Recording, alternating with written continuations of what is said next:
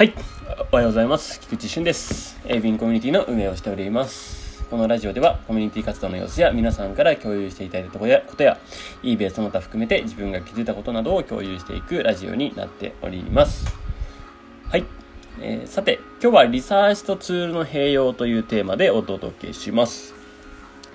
えーまず、えーその前に、え昨日ですね、え懇親会、えご参加いただいた方、ありがとうございました。えーいつもいつも、えー楽しくやらせていただいて、えー本当に感謝しております。え楽しかったです。はい。で、えまた10日後ぐらいですね、まあ、6月最後の日曜日に次はやりたいなと思っていますので、よろしくお願いします。えー参加できなかった方もぜひそこで参加してみてください。まあ、1ヶ月のうちに3回行っている理由としては、1ヶ月のうち1回くらいはあの参加できるように、えーその回数を作っています。ですので、まあ、そこで合わせてきていただければなと思っています。はい、あの本当にあの温かいメンバーのメンバーさんたちとあとはそこの質ですね特に情報の質でしたり、えーその実践している質っていうのが非常に高いので、えーまあ、リアルで最前線でやってるところの情報が共有できるっていうのは本当に強い価値だなと思ってます。えーリサーチ大会等も今盛り上がってきて、えー非常に活発になってきております。まあ、そういうとこも含めて、まあ、初心者の方も、まあえーまずはここに参加されるといろいろ話が進みやすいかなと思います。コミュニティの中が深まると、そして活発に活用できたり、いろんなつながりができるっていう意味では非常にいいと思いますので、ぜひ、えーご活用ください。ご参加ください。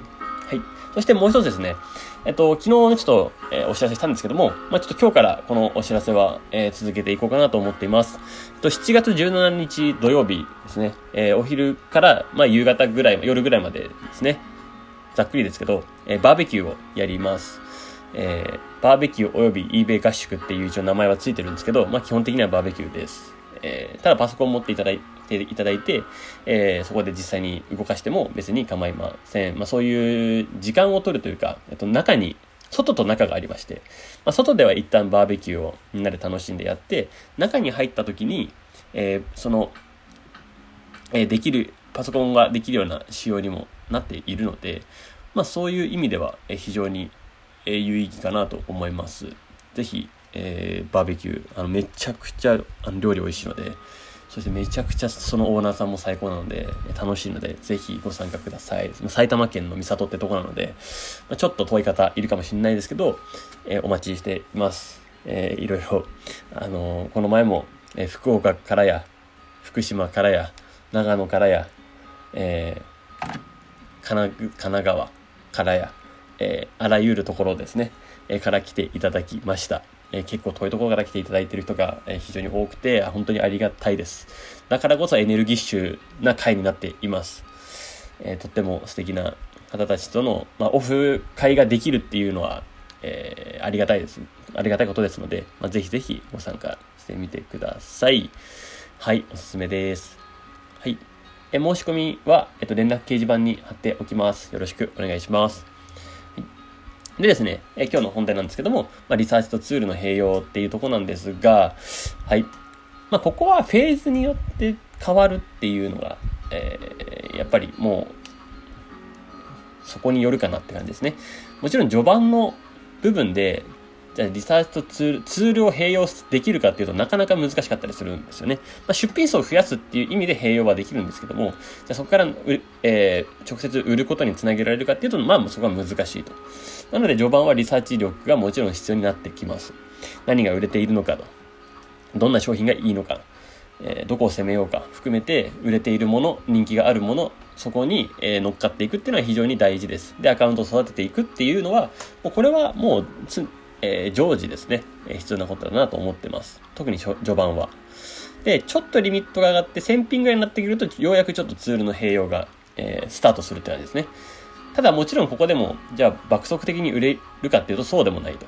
もちろんリサーチの質も高めながらツールの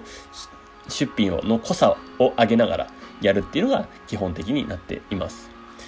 で、本当に、まあ、ツールのみで戦えるようになってくるのも、言ったら1万品とかが、からがスタートですし、だからそこまでで言うと、えー、めちゃくちゃじゃあツールの力発揮できるかっていうとそうでもなかったりするんですよ。これちゃんとお伝えしておきますね。あの、えー、ただう、うまく使える人は本当にうまく使うので、あの、リミットが少ない方でも結果出してる方いるんですよね。あの、ちゃんとデータを追ってるので、あの、いる、あの、見えるんですけど、それがまたすごいなとは思います。ただもちろんそういう方はリサーチも多分おそらく頑張ってるのかなとは思いますので、えー、まあツール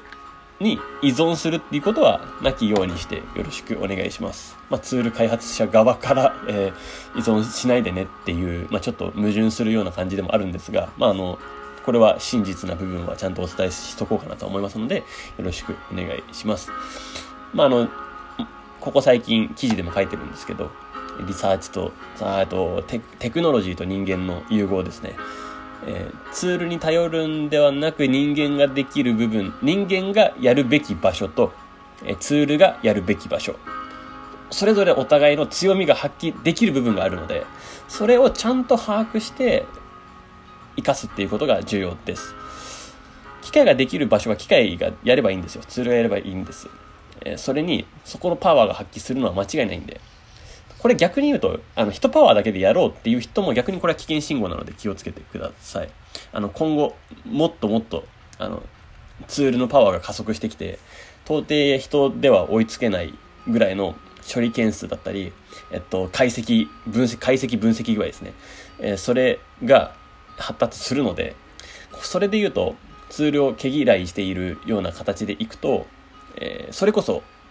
えー、どんどん沼にはまっていく時代になっていきます。それ考えると、まあ、今からツール使うの慣れてったりだとか、あとはできるだけどこの部分はツールに任せて、どこの部分は人間がやることが必要なんだろうかっていう問いを考えていくと、おのずと見えてくるはずです。うん、で、うまくやられてる方はそれがちゃんと両立できてるとはですね、えー、そこがちゃん、あの、キーポイントです。ですので、えー、そこは、えー乖離がないよう、誤差がないよう、えー、把握しといていただければなと思ってます。よろしくお願いします。あとは、ここは基本的に大量出品ができるので、あの、テストができるっていうふうに思ってほしいですね。えー、